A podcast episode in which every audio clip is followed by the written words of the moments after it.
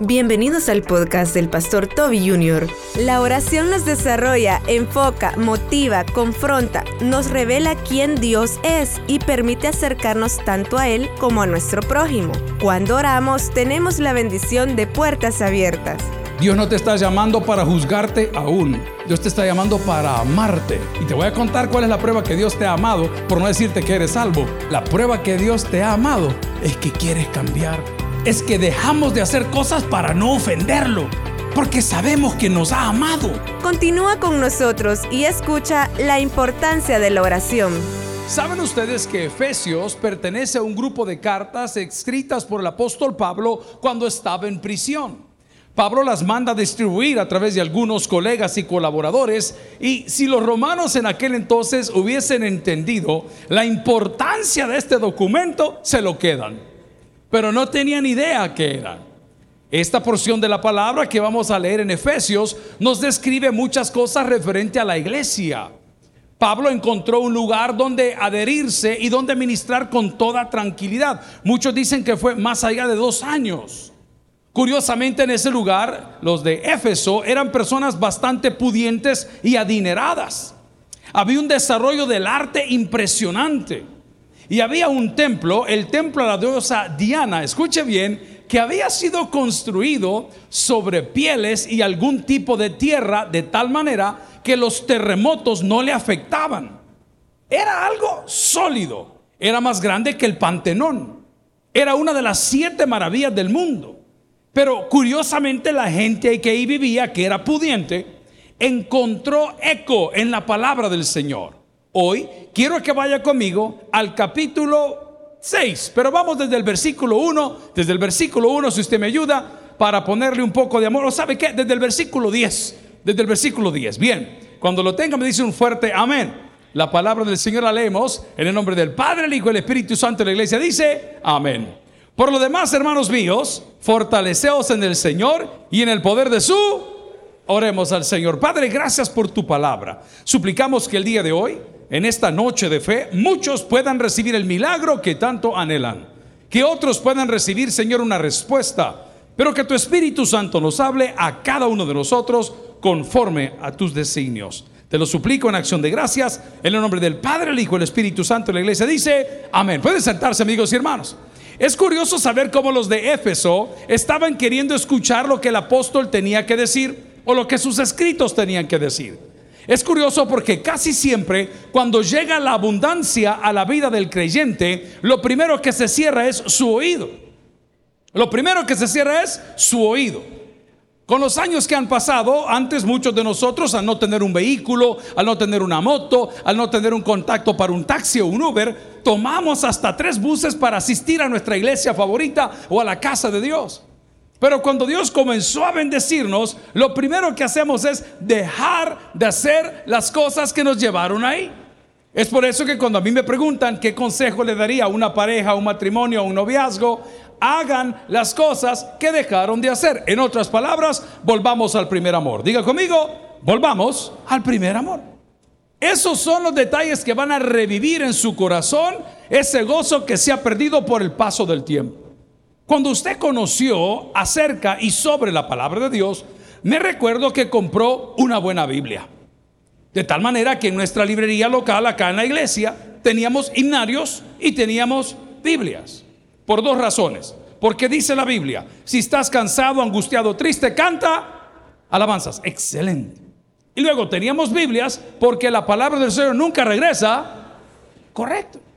Pero conforme fue pasando el tiempo, ya teníamos una Biblia en el auto, una Biblia en la oficina, una Biblia en la mochila, y de repente ya no teníamos Biblia. Cuando conocimos a Cristo, comenzamos a leer la palabra y nos abrazaba y nos consolaba y nos motivaba, y de repente andamos desconsolados, lejos, aislados, y nos preguntamos por qué. Y es porque nosotros hemos abandonado nuestro primer amor, o ese primer contacto que teníamos para con el Señor. Efesios nos está diciendo en el capítulo seis, versículo diez, que debemos de fortalecernos. Esta semana un colaborador muy bonito, muy joven, lo vi el día martes o el día jueves ahí en Gamaliel. Llegamos con toda tranquilidad a las siete de la mañana, los saludamos. ¿Qué pasó, hijo? ¿Cómo estás? Bien. A las dos, tres horas estaba convulsionando, pero convulsionando de tal manera que afligió a todo el mundo. Fuimos a comprar veladoras, amén, para tener ahí a la mano por cualquier cosa. Y le digo a los colaboradores, mire, ¿y qué pasó con el muchacho? No, pastor, es que él se ha descompensado. Pero a ver, a ver, a mí, a mí no me digan el problema, digan el origen del problema. ¿Por qué se ha descompensado? Ah, es que no quiere comer. ¿Y por qué no quiere comer? Porque no tiene. No, pastor, si él puede pedir aquí lo que quiere en la cafetería, no tiene ninguna limitante. Número dos, tiene una mamá en su casa. Número tres, tiene amigos que la... Entonces, ¿por qué no quiere comer? Es que está enamorado. Ah, no, es estúpido, eh, no tiene ninguna cosa. Se convulsionó por bayunco. Bye.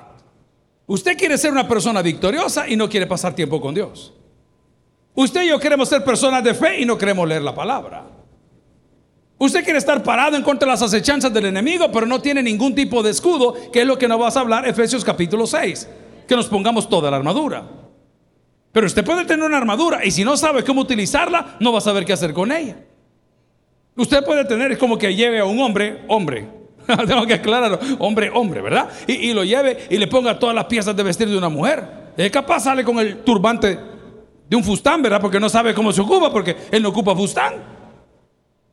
Y el brasier se lo va a poner en otra parte porque tampoco tiene algo que albergar ahí, ¿me entiende lo que le digo?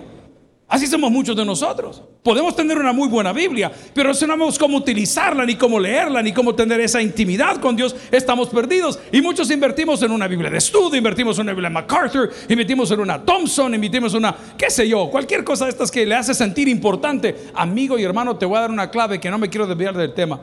El seminario te puede dar el conocimiento, pero la unción viene de Dios. Es muy importante saberlo. El seminario te puede dar los, la teología sistemática, la historia, la filosofía, lo que tú querrás, pero si no hay respaldo de Dios, no hay nada. Efesios nos está diciendo, hermanos, debemos de volver a la oración. Vuelva conmigo al versículo número diez del capítulo seis, y me ayudan en las pantallas. Se dice: por lo demás, hermanos míos, fortaleceos en ¿quién? En el Señor y en el poder de su fuerza. ¿Y cuál es la fuerza de Dios? Su presencia. Miren, hermanos, el poder de Dios es real. ¿Cuántos dicen amén a eso? Cuando comenzaron mis colegas a enseñarme y a tratar de guiarme de cómo usar algunas redes sociales, que no soy experto, no tengo esa habilidad de los muchachos que ellos suben, editan, ponen. Ahora con la inteligencia artificial y con los filtros es increíble cómo todo lo pueden manipular. El otro día le dije que una hermana que me escribe dice: pastor, yo soy la hermana que le escribí. ¿A dónde? En Instagram, me decía. Yo agarré el Instagram para ver quién era y vi la foto de la hermana y vi la hermana y dije: no, hermana, no es usted. ¿Cómo no, pastor? Me dijo, si yo le escribí el miércoles. Hermana, vea su foto, esa no es usted. Podría hablar con la de la foto porque usted así me da miedo. Voy al punto, amigo y hermano. Es importante que nosotros entendamos que Dios tiene poder y que el poder de Dios aún es o está vigente. Pues en una red social que se llama TikTok, encontré a una persona, una criatura, una mujer, entiendo que es salvadoreña, que vive en los Estados Unidos de Norteamérica, que era dedicada a la construcción, al igual que cualquier otro hombre que va a la construcción. El nombre por el cual ella se rige o se identifica, o su seudónimo o su avatar, no sé cómo llamarle, era la arremetida. ¿Habrá otra aquí, hermana del hermano? ¿Cómo se llamaba la mujer? ¿Cómo? La arremetida. Si hay alguien que más o menos me acompaña aquí y la ha visto, me puede levantar la mano para saber. Amén. ¿La tenemos acá? ¿Quién más? ¿Usted la ha visto? Sí, usted la ha visto también. Ah, ya, usted la ha visto. Ok. Esta señorita se vestía como hombre y la gorra hacia atrás y con un vocabulario que ella y yo competimos por los premios Oscar de aquí de la academia. No, esa me decía persinate, que aquí vengo yo. Y agarraba y decía vos y baby, pero mire, eran unas cosas que... Y no sé por qué Dios a mí me toca por ese lado, porque yo detesto ese tipo de cosas, pero siempre me aparecía. Por eso se llama la remetida, porque siempre aparece donde no la llama. Pues de repente dejé de verla, ya no me salía. Gloria a Dios. ya no me salía en el TikTok. Anoche mientras oraba, ¿ah? Pues se sabe que a los cincuenta y cinco años uno T L V, ¿me entiende? Pero bueno, ¿ah? El que entendió, el otro jugado es que ustedes necesitan ayuda, hermanos, amén. Pasan, me encuentro a la arremetida. De los que levantaron la mano, ¿cuántos saben para dónde voy? Y veo a la mujer vestida como mujer, con su cabello como mujer, cantando alabanzas, hermano. Y ahora ella se le ha volteado a todos los que le aplaudían porque tiene un montón de seguidores, por lo menos tuvo, como la ex remetida. Hoy es la convertida. Y comienza la mujer a retar a la gente. Le dice, el poder de Dios es real. Mira, hermano, hasta se me enchina la piel de pensar lo que Dios es capaz de hacer. Si lo hizo en ella, lo puede hacer en nosotros. Ese cambio que necesitamos, gloria a Dios. Pero para eso voy a necesitar ponerme toda la armadura y fortalecerme en el Señor. Si nuestros compañeros, los que no están hoy aquí por cualquier cosa, está bien, trabajo, distancia, presupuesto, interés, no importa. Si nuestros compañeros entendiesen lo que la oración es y lo que la oración hace, estarían aquí. Pero no entienden. Tienen cosas más importantes. A ver, tengo que explicar entonces por, por qué es tan importante la oración, por qué, por, por qué es tan necesaria la oración. Puedo decirte en primer lugar porque la oración desarrolla mi confianza en Dios. Porque como hablando se entiende la gente. Cuando yo oro, yo hablo con Dios. Es por eso que vamos a ver lo que dice Mateo seis, cinco al ocho, por favor si me ayudan, donde dice, por favor, cuando vayas a orar, no vayas a ser como los hipócritas. Un hipócrita es un actor o una actriz. Alguien who impersonates, alguien que entra en un personaje. Yo no voy a poder desarrollarme con Dios si sigo hablando mentiras. ¿En qué sentido? No le digo la verdad. Vengo hablando con usted desde hace semanas. Si usted le sirve, amén. Si no, déjelo ir, tíralo a la basura. Pero le he dicho que sí he sentido un cambio en mi actitud, en mi carácter, que debo de trabajar. ¿Será la acumulación de trabajo? ¿Será que ya llegué al último punto en muchas áreas de mi vida? Que estoy harto y lo único que puedo hacer es orar y decirle, Señor, ayúdame, porque yo ya topé. No quiero avanzar ni un día más. Pero es que va a ser un gran bombazo. ¿Y qué más da? Pero es que van a hacer los mismos errores. Y que una, una raya más al tigre. Y en la oración yo encuentro esa cercanía, porque Dios nos entiende. Diga conmigo, Dios me entiende. Tu papi, tu mami, tu hermano, tu pareja, tu esposo, tu esposa, tu hijo, tu hija, tu suegro, tu yerno, tu nuera, no te va a entender cuando tú le dices, es que yo quisiera dejar de hacer esto, pero no puedo dejar de hacerlo. Vos lo que sos abuelo. No, usted tiene una adicción. Ay, es que vos todo el tiempo andas triste. No, usted está deprimido. Clínicamente necesita ayuda. Nadie le va a entender hasta que un psiquiatra, un psicólogo no lo estudie y no lo analice. Y la gente evangélica tiende a pegar mucho la depresión con el pecado. No necesariamente. Son estados químicos o psicológicos o psiquiátricos del cuerpo por ciertas temporadas provocadas por diferentes desbalances. No, no todo es pecado. Dios se acerca a nosotros cuando nosotros nos acercamos a Él. Estaba preparando un par de cambios para esta semana y me pregunta la de recursos humanos, ¿y por qué lo va a hacer? Le digo, es porque no puedo trabajar con esta persona. Sí, me dice, pero es que no es mala persona. Lo que pasa es que no habla. Lo que pasa es que no reporta. Lo que pasa es que no se acerca. Lo que pasa es que no viene. Entonces, ¿para qué lo quiero? Si hay un principio administrativo que dice que lo que se hace y no se reporta es como que nunca se hizo, entonces ¿para qué lo quiero?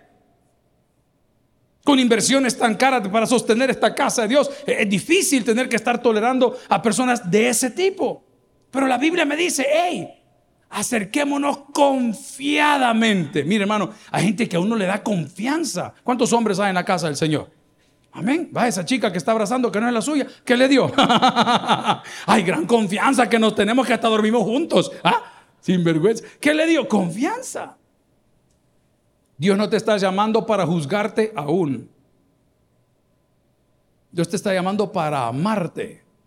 Y te voy a contar cuál es la prueba que Dios te ha amado, por no decirte que eres salvo. La prueba que Dios te ha amado es que quieres cambiar. Lo voy a repetir. La prueba que Dios te ha amado, que el amor de Dios está en ti, es que dejamos de hacer cosas para no ofenderlo. Porque sabemos que nos ha amado. Yo no puedo pagarle así, hermano. No, me haga, no, no puedo. Si, no, hombre, mira, ¿cómo voy a pagarle así yo a él? No, no lo puedo hacer. Pero aquel que hace lo que le ronque el mango y hace y va y viene y entra y deshace y publica y se revienta y se mete lo que quiere, le tengo una noticia: te es necesario nacer de nuevo. Porque dice la palabra que donde está el amor de Dios y su presencia, ahí hay libertad. No esclavitud. Tú no te cambiaste del vicio de la cerveza al vicio de la iglesia. No, de ninguna manera. Tú no asistes a una secta para que vengas y aprendas cómo tienes que vivir. No, el Señor en la oración, en su palabra, nos va revelando y nos dice en Mateo capítulo seis, versículos cinco al ocho, véalo conmigo. Y cuando ores, no seas un actor, no seas una actriz. Yo le tengo pánico, y permítame tenerlo, porque mi problema a las personas que hablan espiritualmente son las peores de todas. No te pueden llamar por tu nombre. Mi nombre es Edgar. Mi apodo es Toby, mi seudónimo Papirrín, amén, el Cuchipapi. Oh, amado pastor, vos tumblimbli, le digo yo, no, vos a ver qué querés, no, no. Yo cuando veo gente que se acerca, siervo amado, ay, ay, ay, huya, que diez bolas quieren, huya. Hermanita preciosa, ni sabes cómo me llamo, cómo me llamas tu hermano. Hágame un favor, pregúntale el nombre a su vecino. Sorprendido va a quedar. ¿Cómo se llama? Funes. ¿Ah? ¿Cómo se llama? Serén. ¿Ah? ¿Cómo se llama? No sabe ni cómo. Herma, hermano, adiós hermano. ¿Cómo se llama? ¿Nuestro hermano? Po? Esa es la debilidad de la iglesia de hoy. treinta años sirviendo en el mismo ministerio y no nos conocemos ni los nombres. ¿No dice la palabra del Señor que cuando la iglesia que se llama la iglesia primitiva surgió, se ayudaban los unos a los otros? ¿No dice la palabra que era tan grande el amor que se tenían que algunos hasta se deshacían de cosas para ayudar a su vecino? Y hoy nos llamamos iglesia, el cuerpo de Cristo, la esposa del Cordero, y no nos conocemos. Si yo sufro por algo, es por esta opinión que le voy a dar. Cuando a alguien no le interesa lo que yo amo, a mí esa persona me estorba y no me interesa.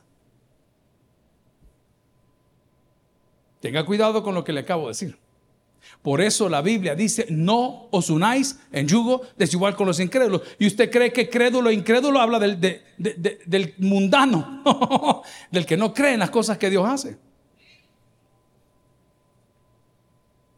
Nosotros muchas veces no hacemos lo que nos dicen, sino que hacemos lo que vemos. Esta semana hicimos una prueba.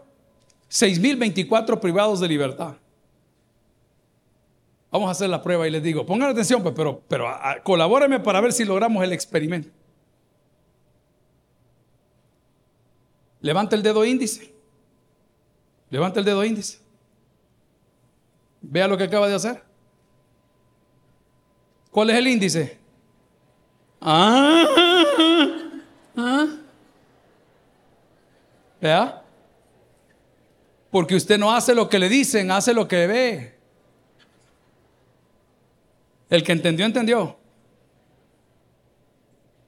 Es por eso que los que desean ser pastores o predicadores tenemos que privarnos de un montón de cosas para hacer el ejemplo a la comunidad, porque si no lo tenés, no lo va a hacer tu congregación. Es por eso el gran relajo que hemos armado en los últimos seis años, depurando esta casa de todas las cosas que no sirven. Porque le están diciendo, levántale y todo. No nos damos cuenta. Va, hoy lo vamos a poner como lo enseñamos y como lo aprendimos. Dime, ¿con quién andas? Claro, si usted no era así. Pero comenzó a caminar con gente así. Usted no bebía, usted no hacía estas cosas, no mentía, no exageraba, no robaba, pero comenzó a llevarse con gente así. Entonces, en lugar de hacer lo que la palabra dice, comenzó a ver lo que los demás hacen y se lo llevaron de encuentro. Por eso es necesario fortalecernos en el Señor. Y por eso es necesaria la oración. Y cuando vayamos a orar, nos está diciendo Jesús. Son palabras de Jesús en el Evangelio de Mateo. Cuando ores, no seas como los hipócritas, porque ellos aman orar en las sinagogas. Eh, mire, le voy a contar una experiencia. Esto sí fue de verdad. Era el gobierno del presidente Sánchez Serén. Hubo un evento en la Plaza Salvador del Mundo. Invitaron un montón de pastores. Ahí no se podía ni parquear. Como yo vivo en la esquina, decidí irme caminando. Me fui, me recuerdo, con la guayabera. Ahí están las fotos colgadas, vaya a verlas. Con una guayabera blanca, un pantalón caqui, unos zapatos negros. Me fui caminando con mi Biblia, llegué al Salvador del Mundo y le digo al Señor de la Seguridad: discúlpeme, me han invitado a ese evento a orar. Y me dice: ¿y su seguridad? Me dijo. Y le enseñó una granada que andaba, porque yo le digo: ah, chile, digo, ah, me voy yo, nos vamos todos, hijos de la chaqui, no andamos con cosas. No, no, y, y me dio el nombre, pase, me dijo. Entonces usted sabe que el protocolo, porque son cosas del gobierno, ¿verdad? Digo, siempre es así. Ah, le voy a contestar, usted que está juzgándome desde ya. Abro un paréntesis. No importa quién gobierne, si te dan chance de hablar de Dios, y ve y predica, ora y ejecuta lo que te dicen. No importa quién esté gobernando. Ay, ay, ay, resulta que oraba ganando. Eh, por favor, crezca, hermano, evolucione. Eso no es consejo mío. Lo dijo el gran predicador Billy Graham. Le dijeron: ¿cómo es posible que estés tan cerca de los presidentes? Y digo: siempre y cuando me den chance de mencionar el nombre de Cristo, ahí voy a estar. Pues llegamos al evento, hablando de no ser como los hipócritas. Y habían cuatro pastores de los caciques grandes del Salvador. En aquel entonces mi jefe ya estaba un poquito indispuesto de salud. Entonces me mandó a mí. Y voy para allá. A continuación, la oración en labios del cuchipapi. Y aparece un pastor de los que estaban ahí. Está grabado en video. Busco en las redes sociales porque está. Y aparece uno de esos y ¡pum! Oh Padre, te pedimos por estas... Yo me quedé parado. Al final no oré. Porque el hombre quería la foto. Amigo, buscar la propia gloria. No hay gloria. Voy a regresar al texto. Dice Mateo: hey, cuando ores no seas como los hipócritas, los actores o las actrices que buscan palabras súper confundidas. Qué bueno por ellos, hermano. Y luego especifica cómo y dónde. Porque ellos aman orar en pie en las sinagogas y en las esquinas de las calles. ¿Para qué cosa, hermano? Entonces las redes sociales, no, hermano, ubíquese, vea el texto, por favor. Está hablando del disertador que si no le van a dar esto no va, si no es un gran trono no va. Eso está hablando. Y luego hay una punto y coma y dice la palabra: de cierto os digo, que dice el Señor, ya tiene su recompensa. Amigo y hermano, la oración es tan importante y debemos de comenzarla siempre con esa actitud maravillosa de alabanza. Decirle: Señor, te agradezco porque a través de la oración tú me estás desarrollando. Número dos, me estás enfocando. No se queje, tal vez a usted le ha sucedido, me pasa seguido, comienzo a orar y me comienzo a acordar de un montón de cosas. Si, si a usted le ha sucedido, levánteme la mano. Si usted está enfermo también, hermano, ¿eh? Vea qué curioso. Usted comienza a orar y los frijoles en el fuego, el carro no le he encendido, la gasolina no tengo, no le he dado, no he hecho la tarea. Oh Padre, ayúdame en todo, amén. ¿Verdad que sí? Es que esa es la oración verdadera, esa es la genuina. Esa es la oración genuina. Hay hermanos que ahorita están orando ahí. No, la oración genuina, escuche bien, te recuerda todo lo que se te ha quedado olvidado. Mira, ya me acordé, hija, la clave del WhatsApp. Es que la señora es medio lenta. Amén. Porque la oración me enfoca.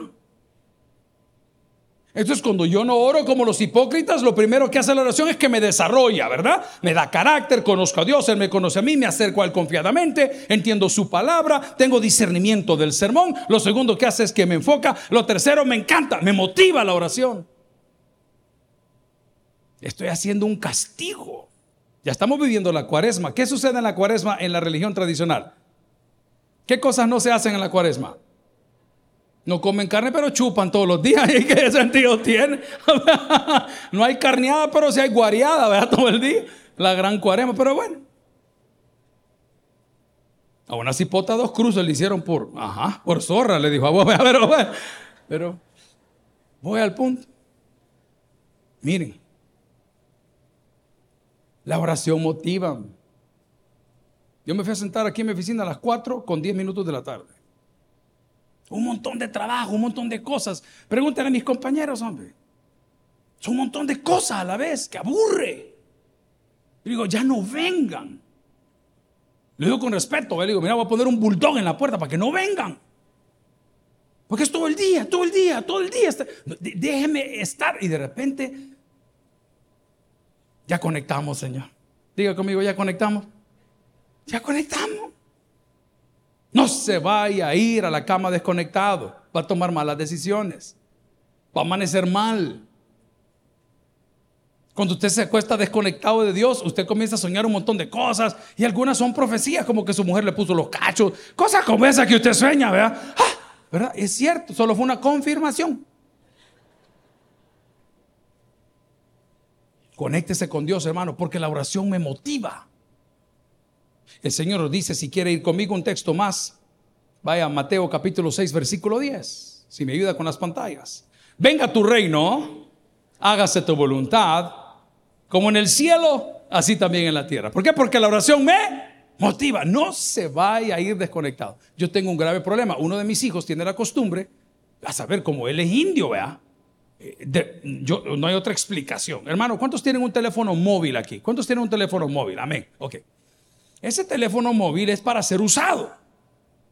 ¿Sí? Es una herramienta, no es un Dios. Hay gente que cuando va a la playa y está sacando un video, prefiere ahogarse, pero saca la mano revolcada, pero no anulada. Amén. Y le digo, mira, hijo, ¿cuál es la bendita maña que siempre que te subís al carro, poneme a cargar el teléfono? Este es un carro, no es un cargador. Se me puede arruinar, me dice. Si lo pongo, cree que no es indio, hermano. Yo a veces me pregunto quién es su papá. Hijo, por favor. No solo el teléfono, pero vamos a irnos por esa línea. La riqueza es una de ellas. Hay gente que solo come el econocombo. Miren, no venden solo la papa. Hermanos, es un gerente de un banco que gana dos mil pesos. No, el econocombo. Ya de por sí trae las patas torcidas y anda comprando en par dos para terminar con los pies al revés. ¿Me entiende lo que le digo? Porque el que compra barato, compra seguido. Ahí se la dejo. Ay, él es... No, porque solo un par de pies tiene. Para andar pagando cerveza tenés pisto. Un buen par de zapatos no te lo puedes comprar. Qué pena. Qué vergüenza. Esa me la enseñó mi abuela. Trabajó en una lavandería en Estados Unidos, de un hotel que se llamaba Fairmont en San Francisco. Y siempre me dijo mi abuela, una cosa que te tenés que cuidar son los pies. Solo tenés un par. Los que trabajamos en algún momento en gasolinera, en construcción, sabemos lo que le voy a decir. Hay botas que se parecen, son igualitas, pero son de hule. Muchos de nosotros hacemos lo mismo con la fe. Solo andamos por lo de encimita. Por eso te quiero decir el día de hoy que Mateo capítulo seis dice que Él nos anima. ¿Por qué? Porque venga tu reino, hágase tu voluntad en el cielo, así también con la tierra. ¿Sabe qué sucede? Cuando nosotros oramos, no solamente estamos teniendo un desarrollo personal, no solamente nos enfocamos, no solamente nos motiva, sino que la oración también nos confronta. Voy a hablar solo de hombres ahorita, no de mujeres, para no ofender, pero muchos hombres no podemos decir te quiero, te amo, te necesito, porque es mentira. Igual sucede en la oración. Es tan fácil, te amo, adiós amor, es tarde. Pero un te amo así, de cara a cara, te amo, no te quiero, te amo, no se lo saca. Porque el corazón no lo siente. Igual es con Dios. Estamos orando y cuando decimos, Padre nuestro, estás en los cielos, santificado sea tu nombre, escuche. Uh, hágase tu voluntad, pero yo seguiré haciendo lo que quiero. Por eso no oramos, porque la oración nos confronta.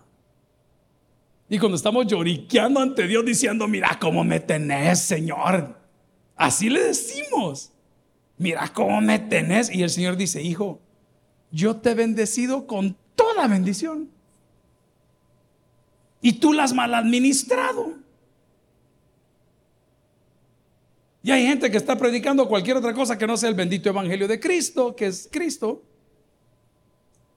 y ha dejado de orar porque la oración le confronta. Aquí viene algo más bonito todavía. La oración, amigo, nos revela. Voy a hablar por mi casa. Yo solo tengo tres hijos. Y de los tres hijos siempre hay un soplón. Ven a los tres. ¿De dónde vienen? Del Burger King. Pero son las tres de la mañana. Es que teníamos hambre. Pero esa hora ya han cerrado, si cierran a la una cuando yo vengo del bailadero. Vean a mamá, a la no, es que tal cosa. Y de repente, va, les voy a preguntar la segunda vez, vean, ya la tercera, ustedes saben que viene el juicio. ¿De dónde vienen? De rodear la tierra. ¿Con quiénes andaban? Con estas prostitutas. Porque la oración te revela. Dios toca corazones cuando oras. Te lo voy a probar. Hace veinte minutos estábamos orando y cuando hacían las tomas panorámicas de algunos hermanos, los hermanos estaban llorando, no porque sean sentimentales, porque Dios tocó sus corazones. Les revela su bondad, les revela su misericordia, les revela su amor, les revela su interés. ¿Sí? Pero no me venga a orar para que el Señor, Padre, dame la clave del celular de mi marido, revélamelo, revélamelo, Padre. No, para eso pague un investigador, hermano. Ahí le voy a dejar el número al pie de la pantalla, por favor. No, la, la oración revela quién Dios es. A mí que me encanta ser útil, hermano. No sé, ¿quiere vivir feliz? Se lo dije el domingo. No sé si fue esto o el anterior. De la clave o la fuente de la felicidad. Eso es bello. Cuando usted conoce a una persona, sabe cómo llegarle. Sabe cuál es su comida favorita, sabe cuál es su color favorito, sabe si tiene un día favorito, sabe la fecha de su cumpleaños, sabe qué cosas come y no come. La oración nos revela quién es Dios. Por eso hubo una cita en la Biblia que decía, este pueblo de labios me honra, pero su corazón está lejos de mí, porque como no le dan chance de revelarse. Hey, hay gente, vio, vio la señorita que cantó, es del Colegio Luz de Israel. Hoy tuvieron una capilla general y se echó unos cantos increíbles. Usted la va a caminar y usted ya no, no sabía que ella cantaba. Vio al joven que tocó el piano, no lo vuelva a ver. Él es, él trabaja en un banco. Yo no sabía que tocaba el piano. Un día íbamos para penales y cuando volteo a ver, vi al hombre atrás. Uy, nos van a asaltar, dígame. Y cuando llegamos al penal, ese muchacho comenzó a tocar el piano y le digo al compañero, Jorge, ¿y este toca el piano? ¿Aquel todo lo sabe? No sé, me dijo. ¿Y qué no lo estás viendo ahí tocar el piano, bol? Ah, pues sí, pastor, me dice, toca el piano. Me ayuda mucho aquel. Pero me entiende que es conocer a una persona, con una persona se revela. Amigo, el orar no solamente te desarrolla, te enfoca, te motiva, te confronta, te anima, te revela, sino que también te acerca. Uno de mis hijos estaba pasando por un proceso de examen. Fuerte para él. Nosotros somos su papá y le vamos a dar mil oportunidades más, pero para él es fuerte. Como el bar de los abogados, el último, como el de los médicos, que es el último. Y, hijo, ¿cómo te sentís? Bien, papá, no sé qué, no sé cuándo. ¿Y quién es tu profesor? Fulano de tal. Hijo. Y yo, Señor, vos sabés que este bicho se ha esforzado. Lleva cuatro años en esta joven, tiene veinticuatro años. Ya termina su carrera. ¿eh? Pero vos sabés que se ha esforzado, Señor. Vos sabés que no tiene un mal corazón. Tiene una mala madre, pues, pero, pero no mal corazón. El bicho no tiene mal corazón, tiene el corazón del papi. Y les digo de esta forma coloquial, no me lo van a creer. de repente me cae un mensaje en el WhatsApp de un compañero de trabajo del maestro que lo va a examinar. Y yo no sabía. Hola, mi pastor me puso, ¿cómo está? Le saluda fulano y tal. Hola, profe, ¿cómo anda todo? Bien, mire, me dijo, ¿y su hijo qué tal? Pues qué bueno que me pregunta. Le dice que mañana tiene el examen con fulano y tal. No, hombre, me digo, si ese es compañero mío de chupa. No, hombre, pastor, si nos conocemos de años, no me friegues. Déjeme hacerle una llamada. Ya pasó el bicho, dije yo, ¿verdad? Vaya.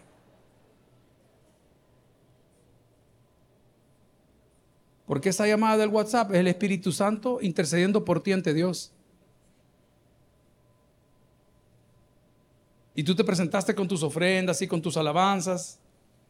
Y el Señor dice, no me interesan tus ofrendas, no me interesan tus alabanzas, me interesa tu corazón.